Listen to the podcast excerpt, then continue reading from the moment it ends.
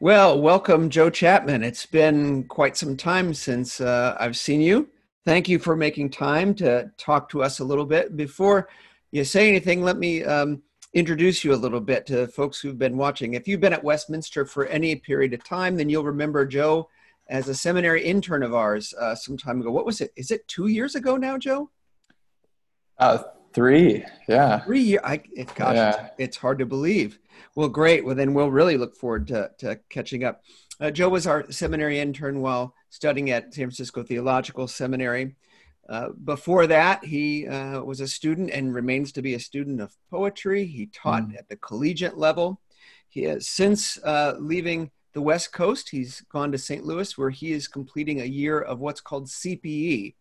And uh, I guess, Joe, to start, uh, tell us how you're doing, first of all, and then tell us a little bit about what C P E, C P E is. It stands for Clinical Pastoral Education, but yeah. many folks don't have any idea what that means. So welcome. How are you? Oh, thank you. Yeah, doing well. Um, good to see you all at Westminster. Uh, so clinical pastoral education, you can do it um, in a number of different settings. Um, the most common one, though, is, is a hospital setting. And what it is, is it's a, a program of training uh, for pastoral care, so offering spiritual and emotional care to folks in need. Um, and the way it works is that, at least in the hospital setting, um, it's a lot of learning on the job. So um, I'll make visits to patients or family members, and then I'll go back uh, to a group. Usually the group is around uh, five or six people, and you have an educator, and you'll talk about those visits, um, and you'll talk about what you could have done differently, um, what you might do next time, what you did really well. Uh, so it uses something called the, the clinical method of learning, which is um, action, reflection, action. So you do something, you think about it, uh, you talk with other people about it, and then you and then you try again. Um, so yeah, so it's but typically um, you do the you do C P E in hospital settings, and that's where I'm at now. I'm at Saint Louis University Hospital. Um, it's a trauma one, level, level one trauma hospital, and, and you know, a relatively poor city and racially divided city. So we see quite, quite a lot of um, rough stuff come through our emergency department. So it's, it's been a real uh, eye-opening experience for me. And how did you end up doing that? I mean, those of us who know you know your many gifts, um, pastoral among them, but you know, you're a great writer, a wonderful preacher. What, what made you uh, take this route, and where do you think it might be leading? Yeah, um, so I think most people, for most denominations, uh, the Presbyterian, P C U S A included, uh, C P E has been re- a required part of the ordination process um, for quite some time. I think, you know, maybe, I think C P E was first getting started in the, maybe the thirties and the forties, um, but more recently it's been, been a required part of the ordination process. And so I did an internship at Saint Louis University Hospital um, to fulfill my ordination requirement. Um, and I actually had, had no idea that it, uh, that it was gonna be such an intense experience. I, I just, like the educator in my interview and ended up there, but I, I didn't quite know what it meant to be, you know, a level one trauma center in a poor city.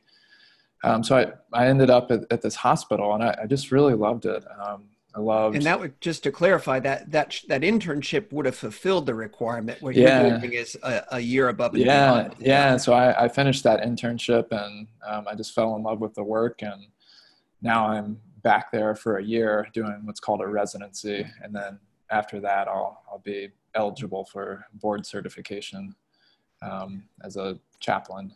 But I, I think what I love about the work is, um, is it, it's, it's really about caring for people wherever they're at, um, whether they're in pain and suffering, um, whether that person is intubated and can't even talk to you, um, if that person is emotionally distressed, spiritually distressed, uh, whatever faith tradition that person practices, or no faith tradition if they're atheist. Uh, the I think the for me the point of pastoral care um, and being a chaplain is to somehow come alongside that person and care for them and let them know that they're they're not alone, at least for the, the time that, that you're in the room with them.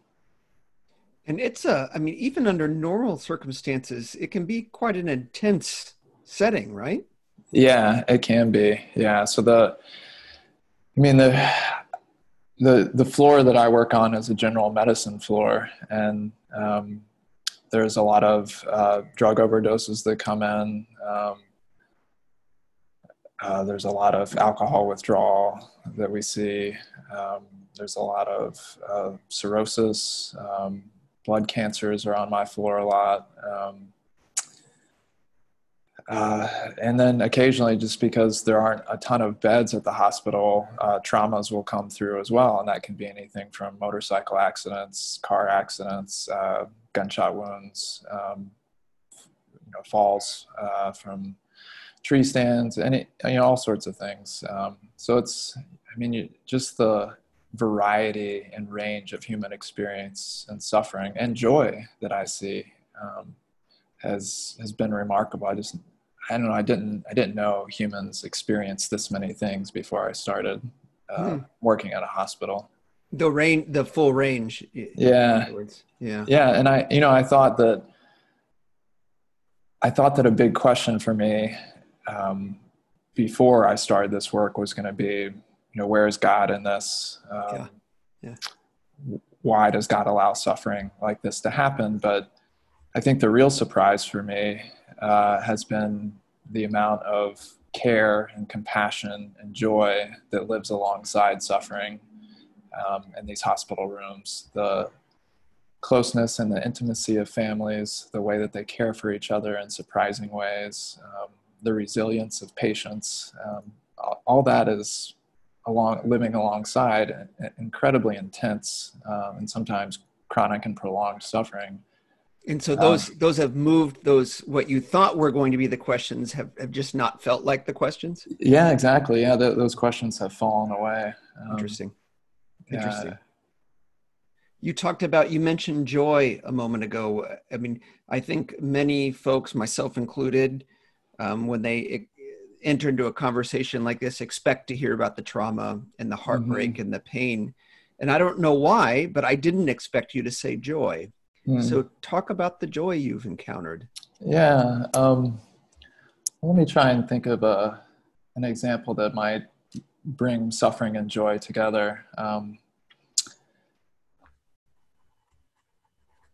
Yeah, so I, you know, I, I have seen merciful deaths, um, deaths where someone has been hanging on. Um, yeah, just recently there was um, an elderly man um, who was, uh, his daughters were with him. Um, he must have been in his late eighties or early nineties.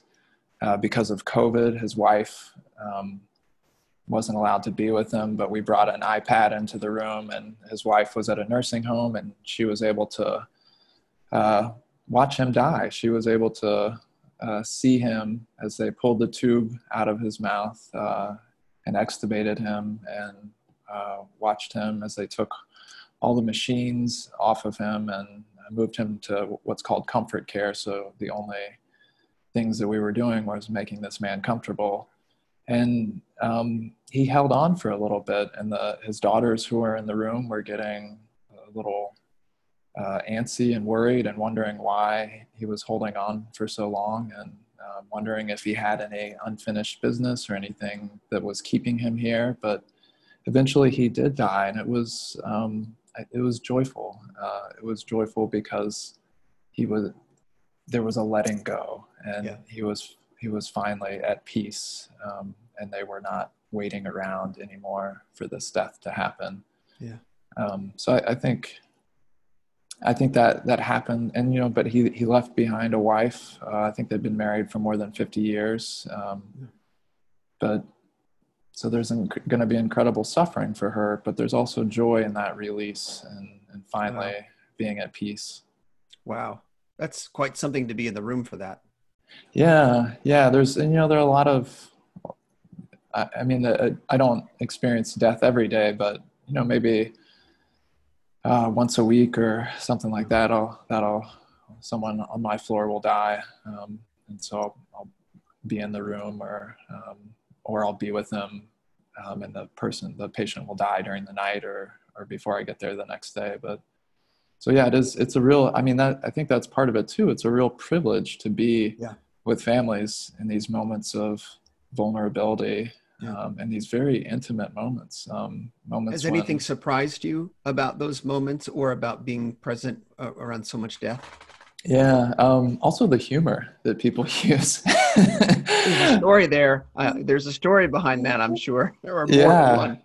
Um, I was, there was a young man, I think he had just turned thirty-three. He had had leukemia for ten years, um, and he was dying. Um, and I was with his mother for probably, oh my gosh, it must have been, I saw his mother almost every day for about a month, um, while they were in the hospital, maybe longer. But uh, his sisters would visit, and they had the darkest, funniest sense of humor. Like I, I, I would laugh with them, but while I was laughing with them, I was like, I don't, I don't know if this is okay. But the, yeah, there's, I mean, that was how they coped, was through humor. And I see that with, I'll see that with other families too. Um, and it, it, it can be really beautiful. Um, and, and then telling, you know, the way families will tell stories about their loved ones, and, uh, you know, how stubborn this person was, or uh, ridiculous things that they did. Um, So I, it's been a real surprise for me too, the way that yeah, you know, the joy lives alongside suffering, but but humor does too. Um, yeah. Oh, interesting. It surprised me. Yeah, I wouldn't have necessarily paired those. Now I know uh, about what you do enough to know, as you said earlier, that the job is primarily about coming alongside, and yet mm-hmm. even for those who maybe don't belong to tradition, you do carry, perhaps in people's minds, some sense of authority around spiritual matters. And I, I can I can imagine that around death, for example, there'd be a moment where somebody turns to you and says, what's going to happen, or mm. what's it going to be like, or what happens after you die, whether it's about them or their loved one. How do you, well, do you ever get that question? And if you do, mm. how do you handle that? What do you, what mm. do you say out of your own conviction? And what do you leave up to them? How do you frame that? Mm-hmm. Yeah. I mean, uh, I, I think sort of the this the most common response you'll get from a chaplain in that in that situation, and and from me too, is is what do you think happens? So to turn the question back on the you know on the family member or the patient who's asking this question, because it's not important what I think, um, it's important what you think, and let's work through your idea of the afterlife, or your idea that there isn't an afterlife, and what does that mean for you? And is this commitment, belief, uh, belief or commitment giving you life or taking life away from you? And so that, I think the point is to, for me, to explore what the patient or the family member believes, and um, if possible, um, use that belief as a resource to help them get through whatever it is they're going through. But, you know, I, the less clinical approach. So you, you know, that's a more, that's an approach you'll hear more in, in, you know, in therapy, or that's kind of more standard. But I also encounter patients and family members who want to have a, re, a relationship with me. They want me to be a person, and they want me to have a belief system that they yes. can engage with. Yes. And, and when I sense that, I will respond from my own faith. And the way I usually respond to that question is with Romans eight thirty-eight, which is, you know, just a summary of it. Nothing can separate separate us from the love of God. So there's nothing you can do, we can do. There's nothing in the world, nothing above the world or below the world, that can separate us from God's love. And we might not know what the afterlife looks like, um, but we know that God's love will be present with us, and that we will be united with God's love. And, and that's the, the only sure thing for me, um, is that that relationship of love will continue. I, I'm really um, uh, interested in hearing that, because the, the clinical response is familiar to me, and, mm-hmm. and I gather what is often offered, and, and appropriately so, I think, for mm-hmm. reasons you stated and reasons we can all understand. But I do, it's good to know that that folks are thinking about if there is that other space created or invitation made that folks mm-hmm. will take that step, or at least you will, because yeah. I sometimes wonder if, you know, okay, then the person lies there and says, okay, well, I'm really scared. What do you, well, you know, but I want to know about your fear, which is also, yeah. an, appro- also an appropriate yeah. follow-up. Yeah. Uh, I remember interviewing for a job one time years and years ago, and one of the pastors, there'd been co-pastors at this place. They hated each other forever. And um, one of them had completely lost their faith during their ministry there, which happens. Um, but an example given to me of this is somebody was in the hospital dying of cancer. It was a woman dying of cervical cancer. And she asked the pastor to pray with her. And he said, well, I don't really believe in this, but I'll give it a whirl. And I just thought, you know, that's theological malpractice and mm. spiritual malpractice. Mm. And that's not to say every chaplain needs to have my belief system or, or, or mm. any, you know, prescribed belief system. But uh, it's nice to know that there are people there who, if if you want to go beyond just the clinical reflection kind of mm-hmm. model, that there is someone with whom to go there with. I can imagine that being of great comfort to someone. Mm-hmm. Mm-hmm. Yeah, and I, I, w- I will say this too, Rob, that one thing that I've noticed, and I'm not sure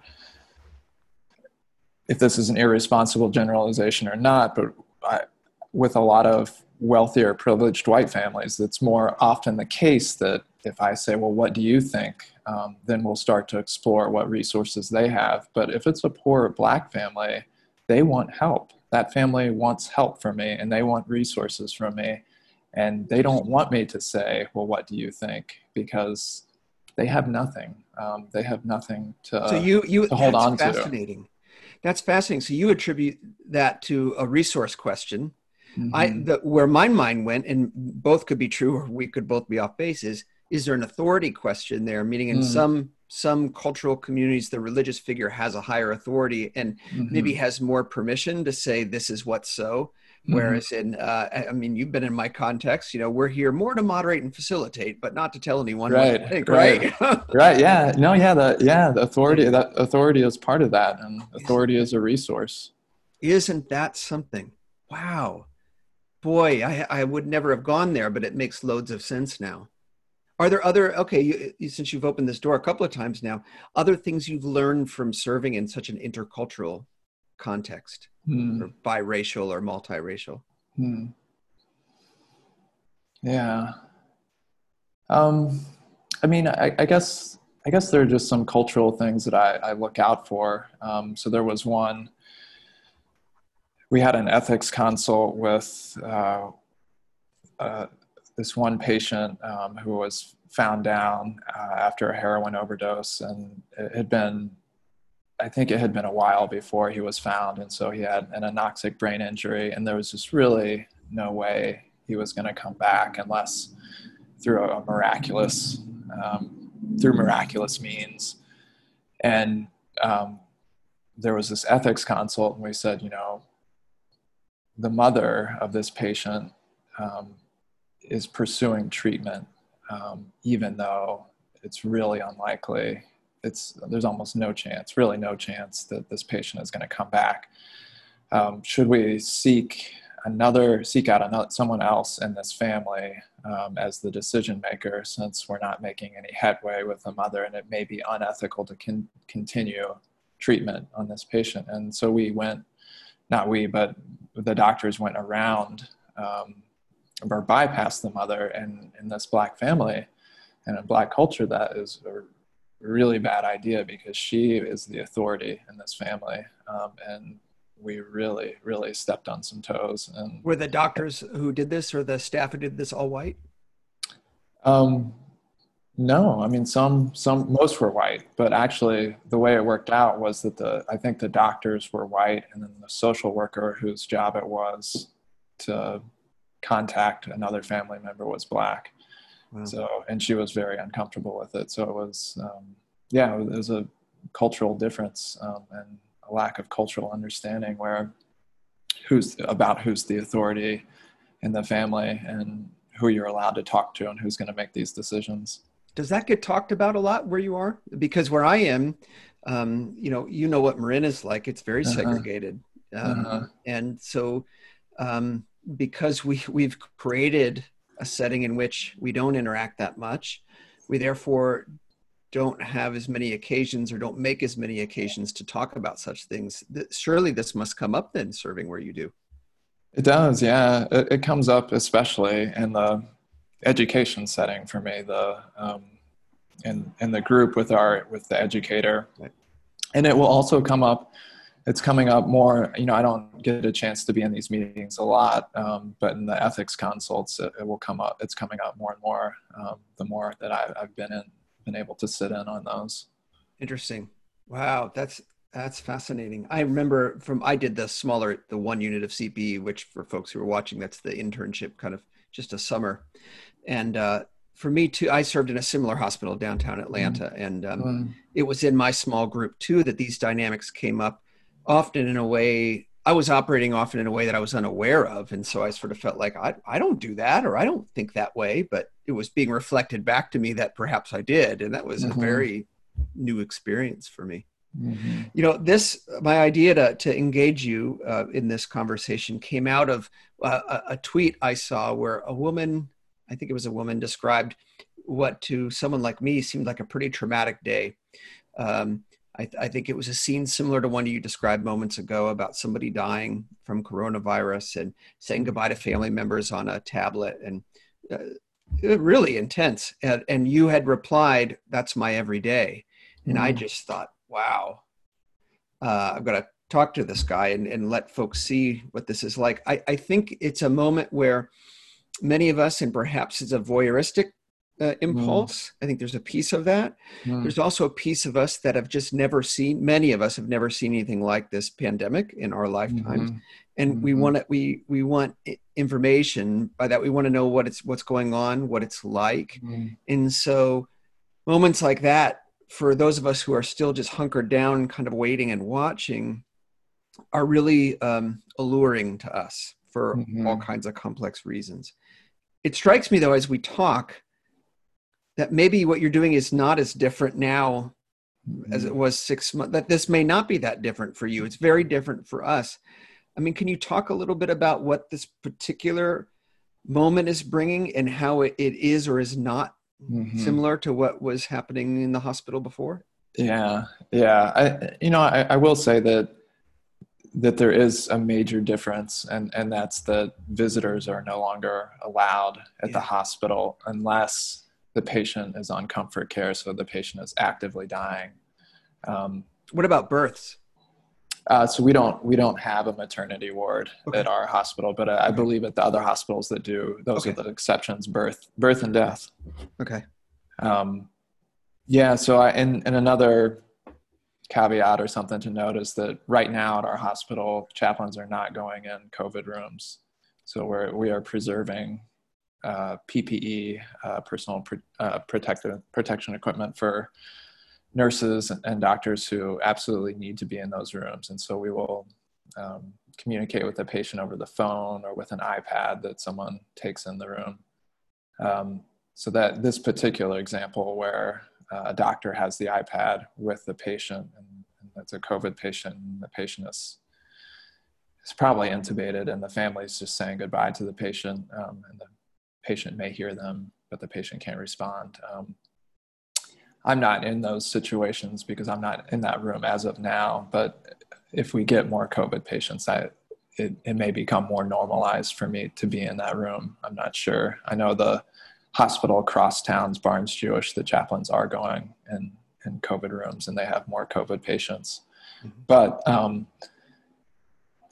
where, I, where this scenario plays out often, where I'm taking this, an iPad in the room, and the patient is dying or close to death. Um, this is happening a lot with uh, patients who are intubated and can't talk, so they have a breathing tube down their throat, and the family members are not allowed to be at the hospital. Um, so they can't visit the patient, yet the patient is not. There's still Uh, measures being taken to keep the patient alive. So at that point, per the hospital's policy, family can't be there, um, but they want to be able to see their loved one, and um, they want to be able to say goodbye. They want to be able to, they want to tell this person that they love them. Um, so a, a lot of a lot of what I do throughout the day is I will take an iPad into this room and I'll hold it in front of the patient, and the family will say the most intimate things to this person. Um, you know, how much they love them, um, you know, that they want them to wake up, that they want them oh. to attend their graduation, that they need to, um, they need to wake up so that they can see their grandchildren grow up, so they can see their children grow up. Um, I mean, it's just heartbreaking to, to, to know what the medical chart looks like and to know that this patient is not going to come back and not going to wake up, but then to hold an iPad in front of them with their family, uh, who is saying to the patient, uh, please live. Um, yeah. We love you. You mentioned it being a, a privileged uh, role and, mm-hmm. and and place in that room to hold that iPad. W- mm-hmm. What other words come to mind when you're the one holding that? Yeah, that portal between loved ones. Yeah, it's it's been a process of figuring out what my role is in that room and, and who I am. I mean, in the in the past, chaplaincy has been a ministry of presence. So I, I go into the room and I'm with the family member, and I am able, by entering that room and staying there with them, no matter how much the family is suffering, no matter how, how, how much the patient is suffering, it's a ministry of presence because I am not scared. I'm not going to leave the room. What we do most often when someone is suffering and when someone is in pain, emotional or physical, is we look away, or we turn away, or we say something positive, something uplifting, so that we don't have to feel their suffering because, and, and try and get them out of that space where they're suffering, because it's too uncomfortable for us. Um, and that that is the ministry of, of presence, is for me to be able to go in there and sit with them in that suffering and not turn around, turn away. But now in this this case, right, I am kind of secondary. Right. The the connection between the family and the patient. And so I, I I'm starting to think of it as a ministry of witness. Mm. I'm here witnessing um, this bond, this closeness. Um, I may not be able to offer presence, but I am here connecting um, yeah. the family with the patient, and I am witnessing it. Um, yeah. Which I think there's still um, something soothing about that, something yeah. powerful about that. Um, yeah. Oh, wow. You know, it, it's, I mean, it makes perfect sense that you all would not um, use the protective equipment so that it could be spared for others. I, I certainly understand that. There's a part of me, though, that, that's so angry about that, though, mm. because you're not able to do that, what you just described for mm. COVID patients. Mm-hmm. And um, I, I've said this before here at the church, that all these heroic acts are heroic that we've been all praising and cheering for, but they're also all, or many of them, signs of systemic failures, mm-hmm. because it's not, it didn't have to be that we had to, we have to ration gowns and gloves, mm-hmm. you know, mm-hmm. and say, well, the chaplains should be the first to go because mm-hmm. they're not necessary and we need to save mm-hmm. them for the doctors and the nurses or whatever. That, mm-hmm. um, I mean, that's deeply frustrating. Yeah. Uh, yeah. To me. Can you yeah. feel my anger? Oh, yeah. Well, I think, you know, I, think there, I mean, I think one of our, our major fears as chaplains is harming other people. Yeah, um, sure. And so if sure. if our presence was what was healing before, what if now our presence can be something that's dangerous and yes. could actually harm people? So yeah. part of us not going in COVID rooms is not only to protect, sure. you know, save that equipment, but it's also so we, I mean, we see a lot of people, so we don't, if we become exposed, yeah. we don't expose more people, um, because we go in between floors. And so it's, I, I think that's part of it too. But I, but I think you're right. I think if we had enough P P E, if we had the resources and materials that we needed to keep nurses and doctors and chaplains safe, um, we wouldn't be using wartime language. We wouldn't exactly. need to use the language of, of heroes. And and I, a lot of the nurses I talk with don't like the language of heroes. I mean, they're here to do a job and they want to be protected, and they don't.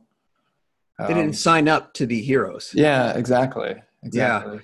The, that's it. I want to hear more about that, and also the wartime language, because I find the wartime language, while understandable, um, mm-hmm. Um, deeply troubling the more one thinks about it. mm-hmm. for all kinds of reasons. So to talk, to, tell me about, about how they want to be seen and the language that, and how you're experiencing language and what framing you might offer. Yeah.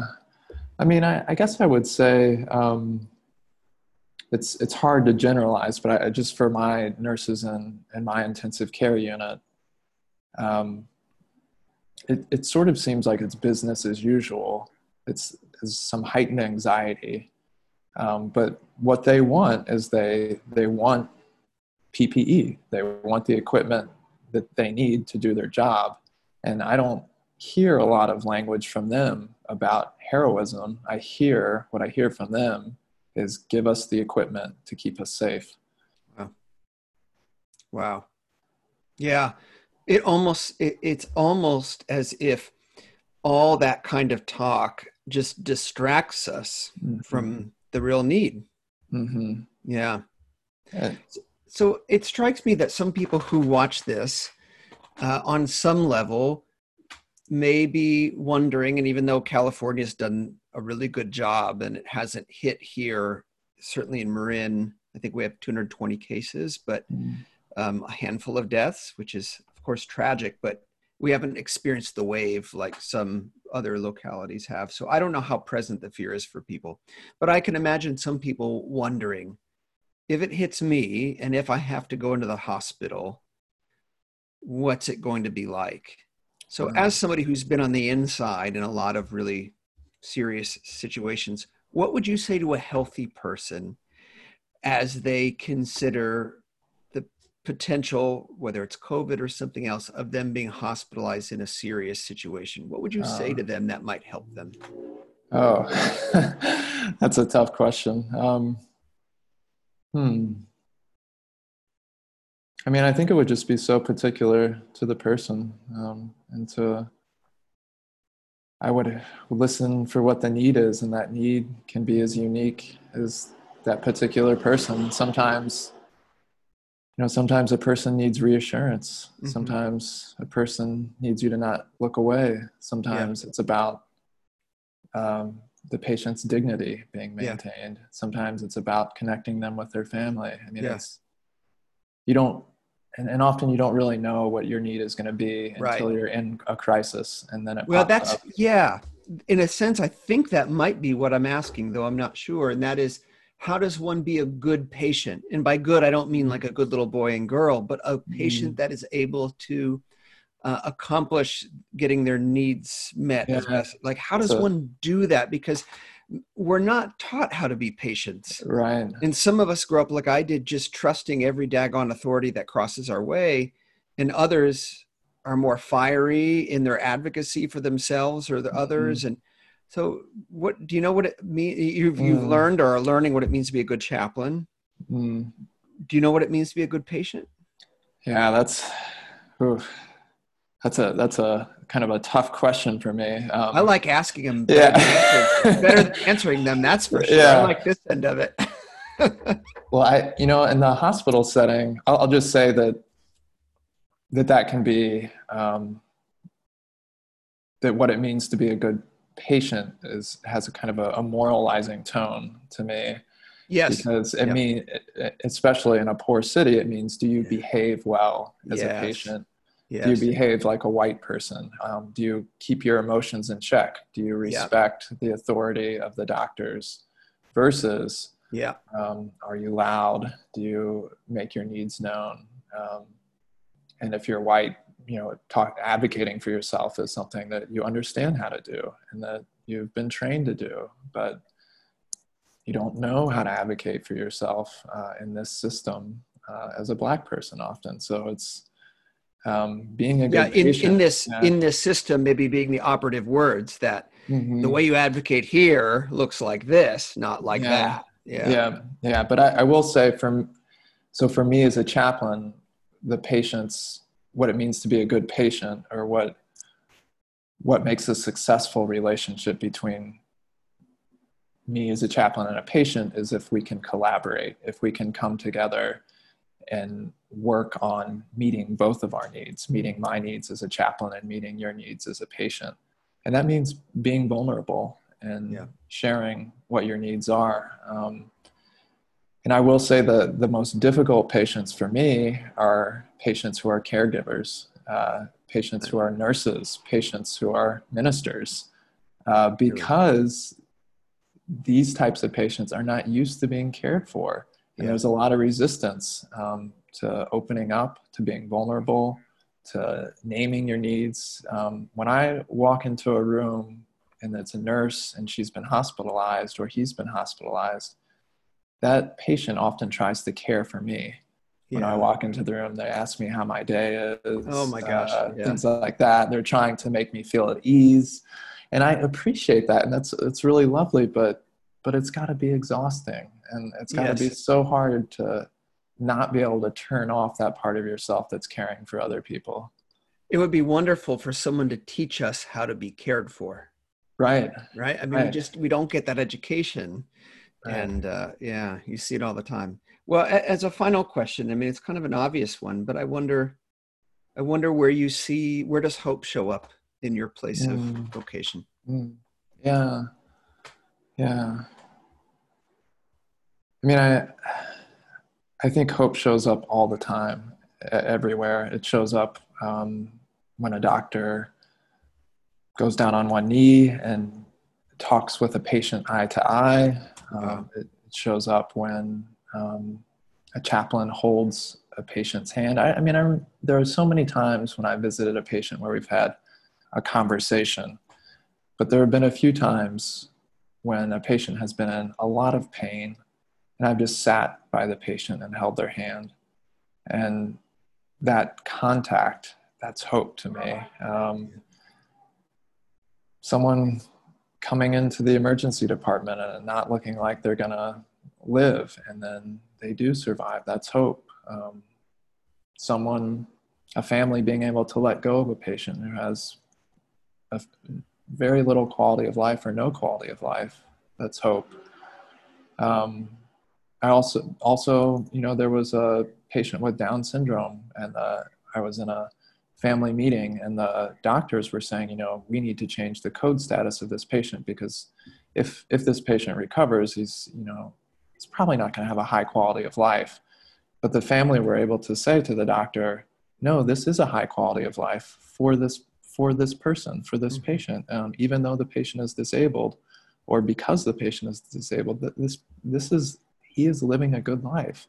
And there's hope for me when we, um, as a community, can recognize all, you know, a whole variety of ways to thrive, and um, that may not be recognizable to other people. So when there's a lot of hope when we expand our horizons for what it means to thrive. Um, yeah. And yeah, I think I think that, that that is really the big question that's tied to hope for me is where and how can you thrive in the midst of the suffering or in the midst of um, more limited abilities um, or a loss of abilities. So that, I mean, yeah, whether it's your own body that's that you're, that's failing or you're losing abilities or you're losing a loved one, um, what sort of resilience is there? And And how how can you thrive? And if you can't thrive, and if there is no resilience, who will sit by you um, yeah. in that place where there is no hope? I mean, that's a kind of hope to me, is yes. that someone can be with you right where there is no hope. Yeah. Wow, spoken like a poet. You got it. Well, Joe, this has been great. Thank you again for making so much time for us and for sharing your growth in ministry. We will be eager to follow you, but not to rush you into the future. So uh, we'll leave it there. It's been great to see you. All right. Good to see you, Rob. All right. Take care.